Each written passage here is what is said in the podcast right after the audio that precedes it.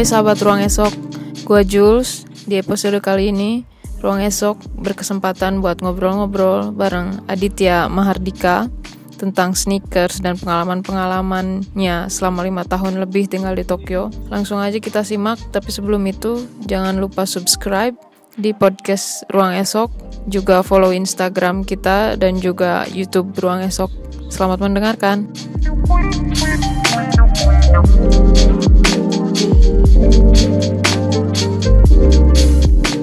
Kembali lagi di podcast dan YouTube Ruang Esok. Kali ini gue mau ngewawancarain seorang Seorang Aditya Dwi seorang Mahardika Putra. ya lu Aditya udah Mahardika. langsung kenalin diri lu sendiri deh Hmm, nama, Nama. gua Adit Tia Mahardika. Jadi gua sibuk di sini sebagai pelajar. Gue pelajar di sini tapi juga sebagai pekerja juga. Mhm. Terus lu udah berapa lama sih dari ya, lu udah berapa lama di sini gua September 2014 berarti lima tahun lebih dikit ya. lima tahunan lima tahun sebelum. Wih, udah udah kuncen ya Masih ada yang lebih tua lah daripada oh Bukan kucing lagi. lumayan lah Hmm. terus lu kenapa ke Jepang Gua ya sebenarnya suka dari suka lu sih emang sebenarnya Iya, suka-suka gue juga sih. Lu mau ngurusin apa lu? Ya. Enggak, enggak, enggak, enggak. Jadi gue sebenarnya emang apa ya kalau dibilang ya? Dari dari angkatan gue tuh anak-anak udah pada kuliah di luar gitu loh. Angkatan gue Hmm, SMA tuh lulus udah pada kuliah di luar, Jerman. jadi lu Aussie. merasa ada berkebutuhan untuk sekolah di luar juga karena teman-teman lu pada sekolah di luar Iya, ka- karena gue punya chance juga cuy. Oh. Jadi kakak gue di sini, tante gue di sini. Kalau misalnya jadi ambil opportunity aja gitu Iya, kalau misalnya gue masih tetap di Indonesia, gue bukan no offense ya buat yang kuliah di Indonesia, tapi ya saingannya kan mungkin udah internasional ya sekarang ya kayak gitu. Jadi kenapa gue cari di Jepang dan juga betul betul betul betul ya dan karena si kesempatannya ada aja gitu karena abang Iya. lo ada di sini gitu kan ya tuh, Hmm. keluarga gue ada di sini beberapa. Gue udah tahu Jepang tuh dari dari gue umur 6 tahun gue udah tahu Jepang. Jadi om gue kan orang Jepang. oh iya iya iya Gue iya, dari iya, umur iya. 6 tahun gue udah udah udah jadi udah karena aksesnya familiar. eh, aksesnya karena gampang aja gitu ya simply Iya. karena lo emang ada akses aja gitu Iya, dan Hmm. nggak mau ngambil ribet juga sih gitu. Betul, Padahal bahasa Jepangnya ribet. itu ya gue setuju sih kalau Iya. itu Hmm. nah jadi guys si jadi Pak Adit Tia Mahardika ini ya Iya. jadi gue emang kenal nih eh sama dia nih lewat Instagram ya Iya, dari Instagram. dari Instagram jadi dia memang kayak ya, lu lu emang emang sering nyapa nyapain orang gitu ya lu orang Indonesia ya lu orang Indonesia ya kayak gitu Enggak, sebenarnya eh, dulu gua waktu di Kobe nggak pernah kayak gitu. Jadi gua oh dulu lu dulu nggak gua di di Kobe, gua dulu di Kobe. Di Kobe gua satu setengah tahun.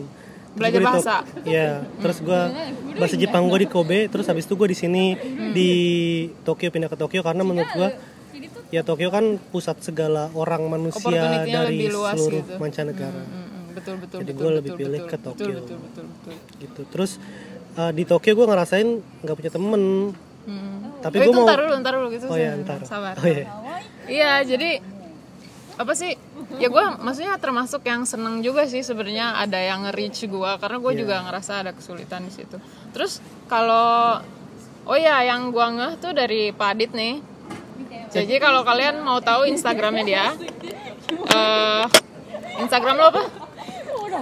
Instagram gue Aditya DMP cuman gue private cuman buat orang-orang yang gue kenal doang. Oh, yang pernah ketemu sama gue baru bisa follow Instagram gue cuman gitu. yang bisa tatap muka. Tapi kalau lo mau ngefollow gue yang yang gue public itu di by by by titik Aditya DMP hmm, ADIT ya DMP enggak karena apa yang menarik tuh ya yang Hmm. gue lihat dari Instagram lu yang menarik tuh lu suka kayak hunting-hunting coffee shop gitu ya nggak sih? Iya gue suka nge-review dikit lah ya jadi kalau misalkan kalian nih ada yang berencana untuk ke Tokyo atau kalian yang lagi di Tokyo gitu ya Sebenarnya nggak di Tokyo doang sih.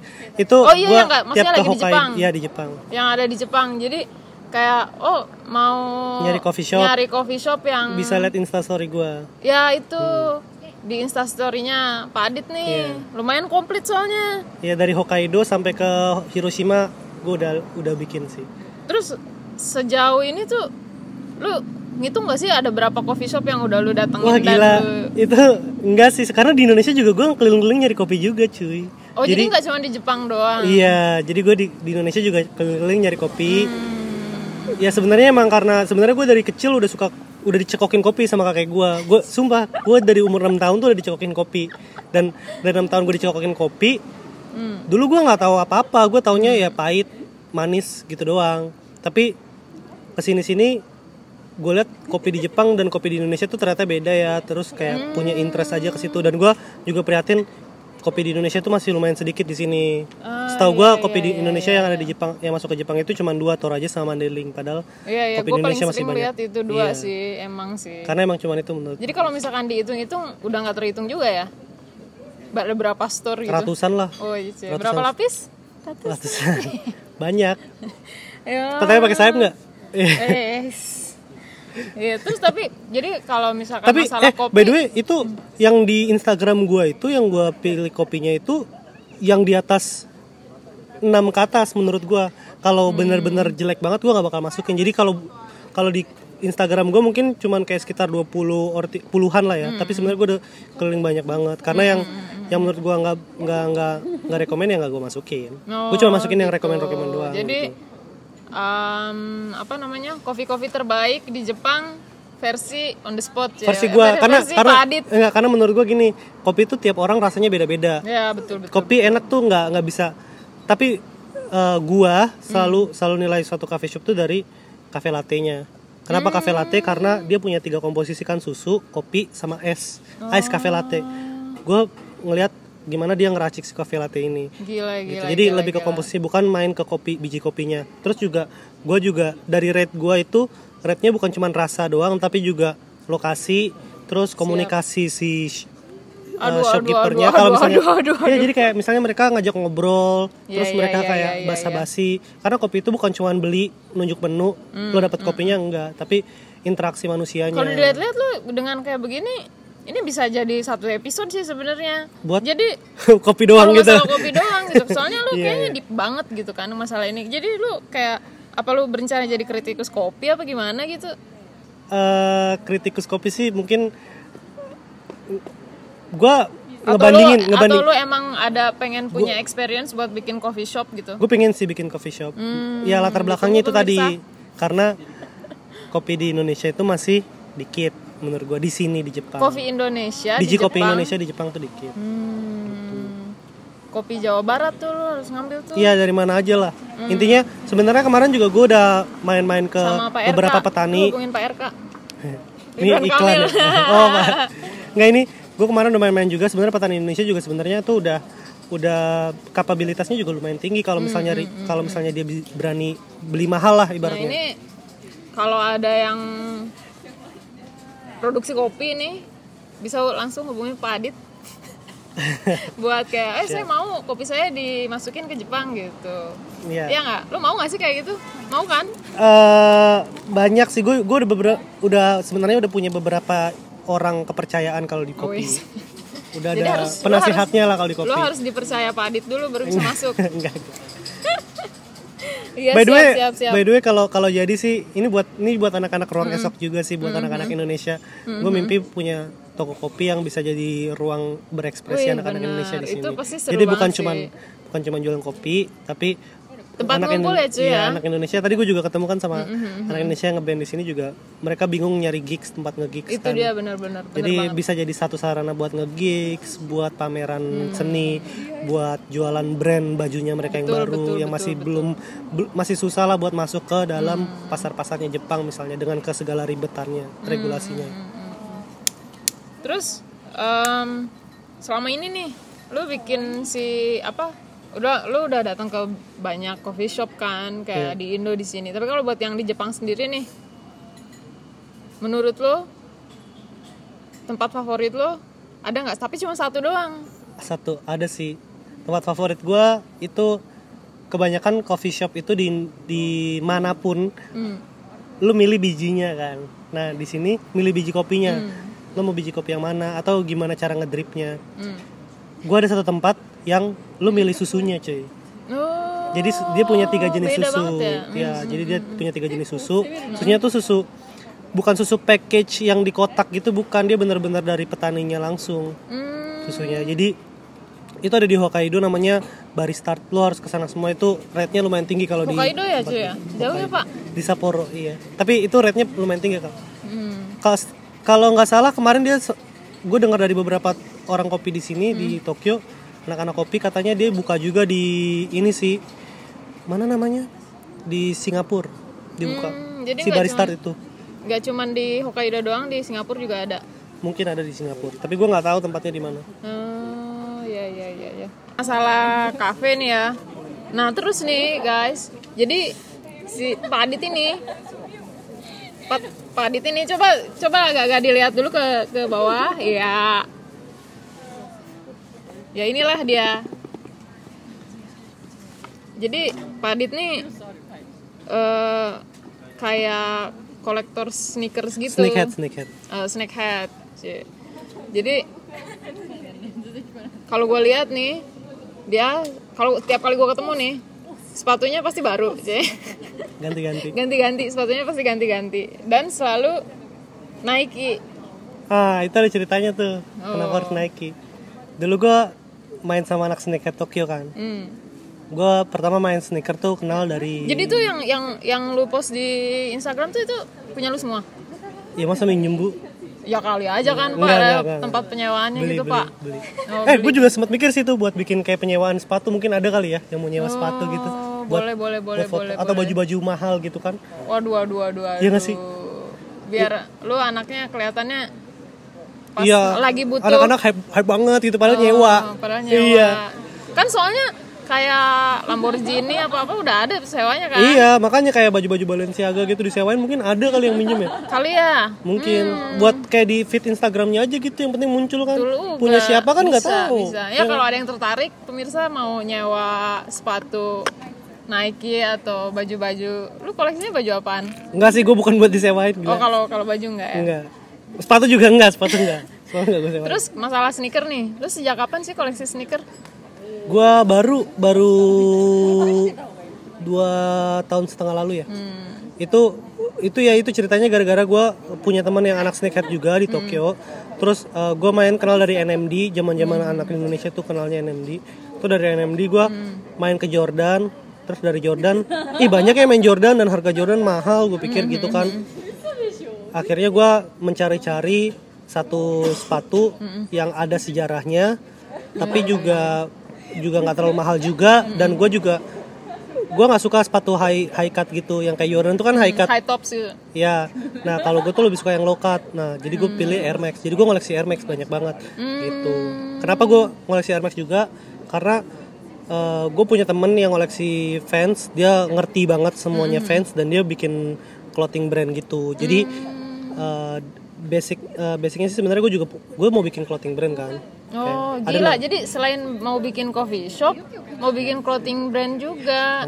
namanya masa muda Namanya masa muda. Masa muda itu bahasa Indonesianya ya masa muda, bahasa Jepangnya juga ada tuh masa muda.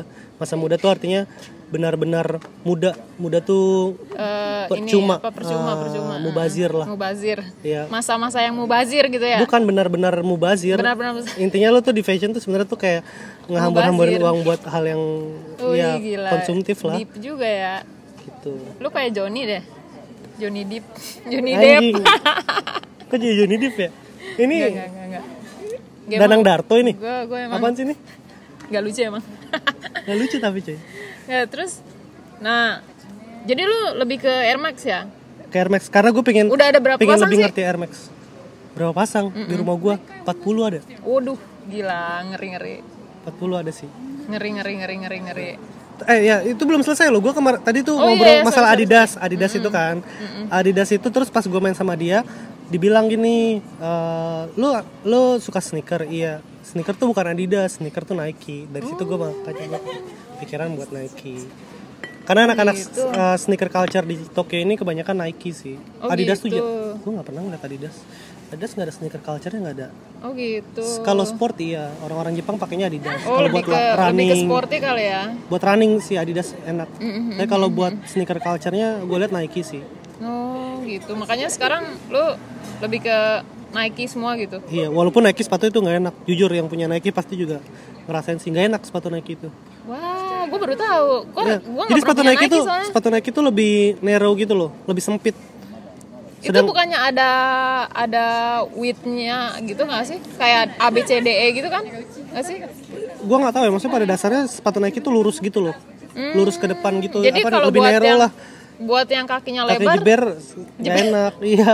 Kalau misalnya pakai Adidas tuh kalau Nike tuh ngemaksa kaki kita ngebentuk sepatunya dia siluet sepatunya. Tapi kalau Adidas tuh si sepatu ngikutin siluet kaki kita. Hmm, gitu. Makanya kenapa jadi sebenarnya itu kalau buat kenyamanan nah Adidas gue bilang Adidas. Adidas enak. Hmm, tapi lu punya Adidas nggak? Ada. Itu NMD terus ada Stan Smith. Hmm. ibaratnya Stan Smith aja yang hitungannya sepatu casual gitu masih enak gitu loh. Hmm, kalau Nike itu udah, udah pasti nggak enak. Oh, terus sama gitu. Gila. Ultra Boots. Gue jadi baru ngerti nih. Gue karena nggak nggak terlalu tahu sih masalah sneakers ya sneaker nggak gitu. Apa-apa lo belajar sama gue oh iya pak. Pak guru. Terus lu kalau gue lihat juga lu kayak kayak kirim kirimin sepatu gitu Kadang-kadang ke Indo iya. itu lu just tip apa gimana sih? Kirim-kirimin sesuai permintaan juga sih. Gue males kalau ngirim-ngirimin. Ada beberapa yang teman gue minta dit gue mau sepatu yang lebih murah dong daripada Indo. Gue males tuh ngurusin yang kayak gitu. Kenapa? Karena bro kirimnya aja pasti udah mahal. Oh jadi lu lebih prefer kalau yang yang nggak ada? Yang nggak ada. Heeh. oh, Kalau mau pasti mau lu bantuin? Mau karena gue suka sepatu juga kan. Oh iya iya. iya untuk untuk pengetahuan gue juga di sepatu. lu ini dong kalau ada yang mau apa sesama kadang kalau udah juga kadang, kadang kalau udah langganan juga gue gue yang ngasih saran nih baru keluar nih lo mau nggak? Tapi kan kalau gue koleksi tuh udah Air Max warnanya biru doang udah itu doang sepatu Air Max warna biru. Jadi kalau yang nggak yang keluar bagus tapi nggak warna biru biasa gue infoin nih kalau ke teman-teman gue yang di Indonesia yang suka sama sepatu ini keluar nih mau nggak lo? Gitu. Bener-bener dan nggak tahu kenapa ya gue sepatu tuh beli ngantri. Oh iya, gue pernah tuh diajakin Yes. sama dia. Jadi Jul antri, anterin sepatu karena ternyata kalau buat yang kayak kalau kayak Jordan gitu tuh sekali rilis langsung habis semua gitu. Iya iya iya. Jadi lu ngantri udah lu kayak lu ya di Indonesia ngeliat Jordan gitu. Lu pikir di, di Jepang banyak nggak ada cuy. nggak ada di Hmm. Jepang tuh. Maksudnya ya kalau lu ngantri ada gitu. Pas lagi lunch, pas kalau lagi drop. Mercari gitu, jadi Mercari itu kayak apa? Kayak apa sih kalau di Indo? Toko bagus. Toko bag Eh toko, toko apa sih toko bagus ya? Apa sih Tokopedia barang apa? toko barang bekas gitu. Iya. Tapi yang online gitu ya kan? Iya. Kalau di Mercari gitu gimana? Itu gue lihat tuh ada berapa beberapa Jordan. Ya ada tapi kan harganya bukan harga ini cuy. Ya sih harganya kenceng-kenceng. Iya, harganya udah, udah bukan harga retail, harga harga sampai delapan puluh ribuan gitu. Iya, ya itu karena mereka orang ngantri-ngantri semua gila. Hmm, Jadi kalau buat lo ke toko nanyain Jordan itu suatu hal bodoh sih. Buat lo semua orang Indonesia yang ke Jepang nyari ke toko nanya Jordannya masih ada apa enggak tuh Siap, stupid thing lah. ya yang Udah yang pada habis. suka sneaker juga nih bisa langsung hubungi Pak Adit aja kalau misalkan mau nyari sneaker yang keluar di Tokyo. Banyak nggak sih kayak yang yang cuman keluar di Tokyo doang gitu misalkan? Ada yang keluar di Tokyo doang, ada Enggak di negara lain nggak ada gitu. ada kayak kemarin gue punya sepatu Nike Air More Up Tempo Hmm. yang yang currency pack, currency pack itu dia cuman keluar eh, USD, Jap- Japanese yen, terus eh, di France Hmm. sama di Inggris. Maksudnya di cuman di negara itu aja. Cuma di negara itu dan mata uang itu. Jadi kayak Oh, Jadi oh, ada- nggak pakai rupiah nggak bisa. Enggak maksud gue belakangnya ada tulisan yen R- bro. Oh, RP nggak ada RP. Enggak ada. Aduh kasihan. Indonesia kasihan. Belum belum belum menuju menuju menuju menuju kejayaan. Oh gitu ya. Jadi terus nah tahu sendiri kan. Gua gua lihat tuh ya di Mercari tuh kayak Jordan tuh harganya bisa sampai 40 ribu yen, 50 ribu sampai 80 ribu yen gue sempet lihat tuh. Itu Itu, kalau di kalau Indonesia 80 ribu yen itu tuh 6 jutaan. sekitar 80 ribu yen coy. 80 ribu 10 juta. 10 11 juta, 10 juta, pasang sepatu tuh 10, 10, 11 juta. gitu kan. Nah, gue mau nanya nih, sepatu lu yang paling mahal harganya berapa? Gue gak nyampe puluhan juta cuy. Oh, karena lu ngantri, lu anak ngantri. Ngantri juga. paling paling mahal Bukan anak paling ma- Mercari. Bukan. paling mahal paling mahal itu gua beli 5 juta. Tapi 5 juta itu jadi gini gue beli 5 juta 6 juta lah adalah. Tapi gue belinya tuh jadi itu drop dua eh, launch dua sepatu. Warnanya beda yang gue suka tuh warnanya biru dan itu warnanya hijau yang di launch yang gue dapetin. Nah yang hijau gue jual harganya 6 juta terus gue buat beli yang biru. Ngerti nggak lo? Bentar bentar bentar. Jadi yang hijau jadi launch dua nih yang warna hijau sama warna biru. Yang gue mau warna biru tapi gue nggak dapat yang warna biru size gue akhirnya Oh, gue iya, beli yang iya, warna iya. hijau. Nah yang warna hijau gue jual harganya 6 juta padahal gue belinya tuh harganya 1,8 juta. Gue jual 6 juta tapi untuk beli yang warna biru. Oh jadi hitungannya sebenarnya gue belinya 1,8 gitu. juta Ngerti, tapi ngerti, ngerti, harganya ngerti. 6 juta gitu. Gila gila gila. Demi dapetin yang warna biru ya? Iya, iya karena gue kan ngoleksi warna biru. Gitu. Jadi anak-anak sepatu di Hmm. sini tuh biasa mereka beli sepatu dijual lagi untuk ngambil untung. Kalau di Tokyo, anak-anak Hmm. Tokyo ya, itu buat dapetin barang yang dia mau tapi nggak kebeli. oh buat iya, nutupin iya, gitu. iya, Jadi iya, iya, iya. kayak gitu, bukan buat nyari untung. Kalau anak-anak Tokyo, karena kebanyakan yang kalau ada yang warna biru nih jadi pemirsa ya maaf kalau yang lihat di video nih Pak Adit ini dari atas sampai bawah nih bajunya semuanya navy Hmm, karena dia cuma pakai baju nggak dia nggak pakai baju yang lain selain navy Iya. unik banget nih emang ini, orang emang unik banget sih Nggak soalnya Iya, waktu dulu gue pernah daleman lu Sebener- navy juga Enggak, kalau dalaman enggak lagi lah. oh warna-warni Hitam boleh. Oh, hitam It- boleh. Hitam sih mostly hitam. Kenapa? Karena ya biar enggak gue nggak nggak gua- Iya, oh ada alasannya ada, ngeliat. ada alasannya ada alasan ada alasannya Nggak sebenarnya gue tuh basically gue suka Pink putih putih hitam. Kalau anak Jepang kan bisa monoton tuh putih atau hitam. Mm-mm. Tapi kayaknya hitam tuh terlalu standar gitu loh. Hmm. Dan juga standar gimana maksud lu ya semua orang pakai hitam gitu. Dan gue mikir Gua nggak warna hitam. warna apa ya? Enggak maksudnya untuk monokrom. emang lagi nggak ngomongin untuk ya? monoton Jepang anak-anak Jepang itu kan Oh, warna iya, hitam iya. gitu. Terus gue mikir apa ya selain hitam? Ya udah navy deh, navy kan agak gelap tuh. Ya udah akhirnya gue ke situ dan itu juga buat jadi patokan gue buat eh, nahan belanja cuy. Hmm. Jadi kalau misalnya gue mau beli baju atau beli sepatu, ah nggak ada warna navy nggak jadi beli deh kayak gitu. Tapi, Hmm. Tapi- sisi buruknya adalah kalau udah ada warna navy, harga berapapun lo jebol, jadi lo hajar. jadi lu nggak nggak nggak ngehemat juga sebenarnya Ya itu dia makanya. Pertamanya maunya ngehemat dengan gue cuman nyocokin satu warna mau doang. untung malah buntung Ya, dan gue juga dulu pernah kayak bingung gitu, kayak mix match warna, mau kuliah jadi kayak telat 10 menit gitu kuliah. Eh. Gara-gara bingung milih baju kan jadi males kan jadi ya udah warna navy semua jadi Oh, biar iya, gue pakai iya, iya, iya. monoton gitu. gila juga ya jadi Sebenarnya nggak navy doang sih, ada biru juga. oh iya Biru, navy mostly biru lah. Ya. Pokoknya biru navy, ya. obsidian. navy kan biru pak Biru gelap. oh iya Hmm, iya. ya kayak gitu jadi kalau ada sneaker warna biru lu udah pasti jebol lah ya Nike biru, Dompet Air lu? Max, wah jebol. Ini kayak ini. hmm. Ini gue nggak dapet tapi gue ini undefeated sama Air Max 90 nggak keluar di Jepang, keluarnya di US doang. oh gitu Ya gue sampai ini nih harganya berapa nih kalau sekarang nggak tahu deh, mungkin 3 4 juta kali ya. oke Tapi pas lagi kena pajaknya gue kesel. Pajaknya 5100 sih ini, cuy. Di- Pajaknya di doang. sini Iya, pajaknya doang. Ya, Sekitar 800 terimain ribuan. namanya juga ru Pa- ru kan Iya, pajaknya doang tapi. ya ya kalau ya kayaknya juga nanti kalau masalah sneaker bisa lebih panjang lagi nih Panjang lagi, kopi panjang lagi panjang. ini pokoknya panjang-panjang deh pokoknya kalau sampai Adit Yang Eh. lo tahu tuh kayak ini, yang lo tahu di gua tuh cuman Adit doang. oh Nama panjang gua masih panjang lagi, cuy. oh iya iya ya udah lu sebutin dong nama panjang lu apa Nama panjang gua enggak nggak mau di gua sebut di sini. oh nggak mau disebut Pokoknya Aditya Mahardika. Tadi sebenarnya udah gue sebut ada di awal. ra- ada Radennya kayaknya depannya. Raden Akebar. Terus eh, oh iya, jadi emang eh, anak-anak ruang esok nih sebenarnya juga nih bisa ketemu tuh karena jasanya Pak Adit ini. Enggak, gue juga 100% sih. Enggak, gue 100% juga sih. Ya maksudnya Kalau nggak ada gue juga lo sebenarnya pada ketemu, nggak tahu waktunya kapan aja. ya waktu itu kan yang jelas gini nih, gua kan dapat dari Karin kan, eh gua ketemu lu kan, Mm-mm. terus lu masukin Karin kan, Nah, Karin masukin Ray. Karin masukin Ray, nah Ray Terus nge- Raka dari mana ya? Enggak, Ray Ray nge-up nge, nge-up ini apa namanya foto bareng. Street street foto gitu. Lagi gabut kan, soalnya hari itu tuh eh Sukujitsu ya? Sukujitsu kan hari itu? Senin? Hari libur lah hari kawan-kawan. libur iya ya hari libur hari tanggal merah tanggal merah. Benar. gitu kan. Ngumpul ya ketemu sama Pak Raka. Masuk juga baru deh iya, benar, gitu. jadi ya memang kalau nggak ada Pak Adit ya nggak ada ruang esok sih Lo nggak suka di gini.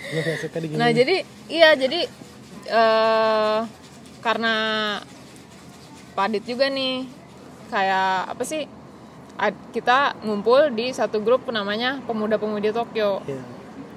lu kenapa sih bi- bikin grup itu? Lo juga udah Pemuda? tahu kan?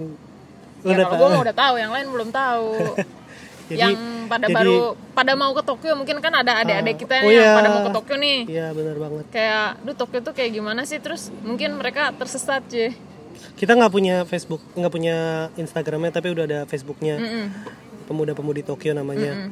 lu Buat- kenapa bikin pemuda-pemudi Tokyo?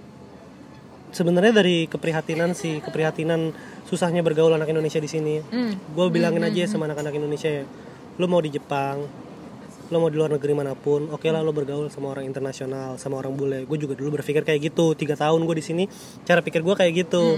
Tapi lama kelamaan gue berpikir lagi apa sih yang ngebuat lo lebih di sini? Apa sih yang bikin lo tuh plus point di sini? Mhm. karena lo orang Indonesia cuy. Itu nggak ada eh, orang dari Jepang orang dari Inggris nggak ada yang bisa ngalahin kelebihan lo orang Indonesia itu nggak ada. Bener nggak? Ya kan? Karena lo orang Indonesia. Dan eh, kesempatan lo untuk menjadi kakebashi Jepang Indonesia kakebashi itu adalah jembatan penghubung Jepang sama Indonesia. Itu ya karena lo orang Indonesia ya nggak? Iya iya iya. orang Jepang berani orang Jepang udah percaya sama lo nih. Lo bisa bahasa Jepang.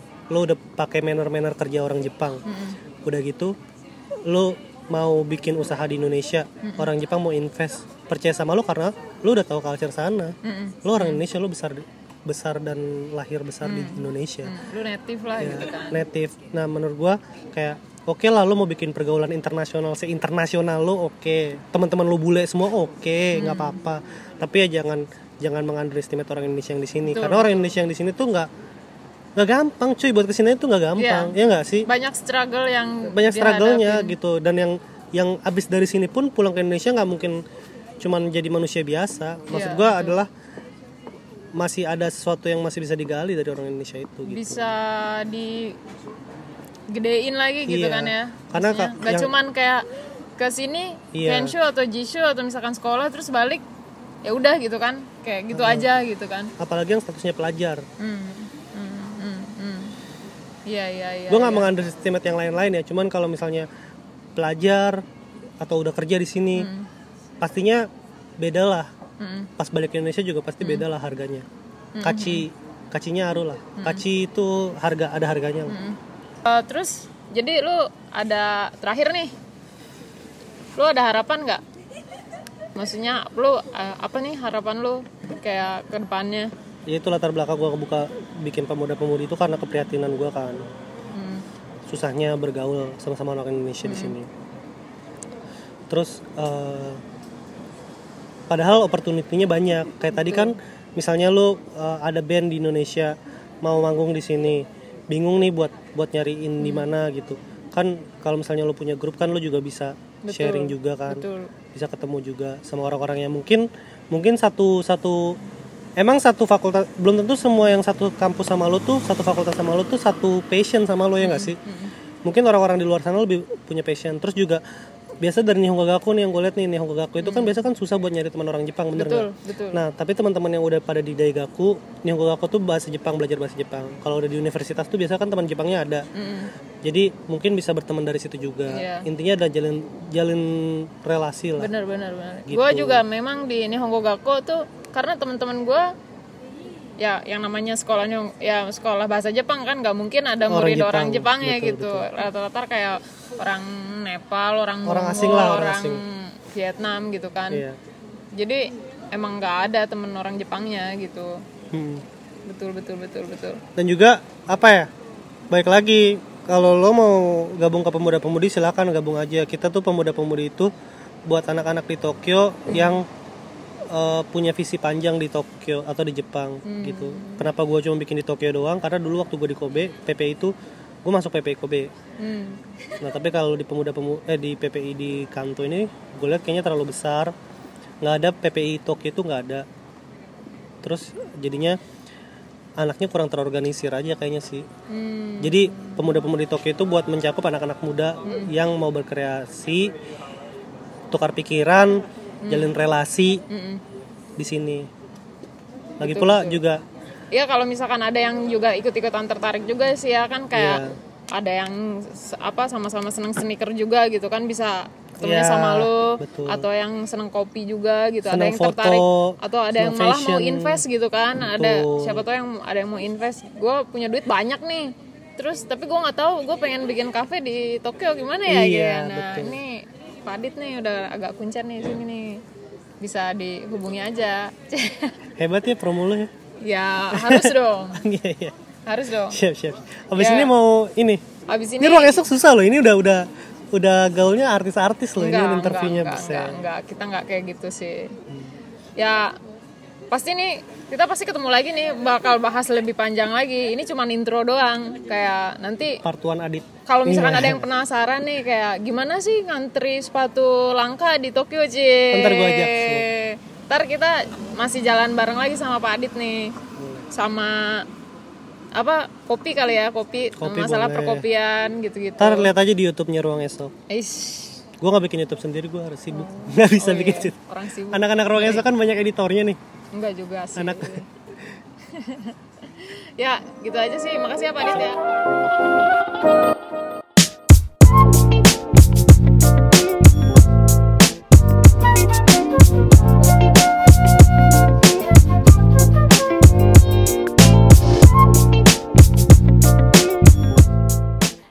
Tadi obrolan kita bareng Aditya Mahardika. Kalau kalian suka podcast ini, boleh di-share ke teman kalian. Sampai jumpa di podcast selanjutnya.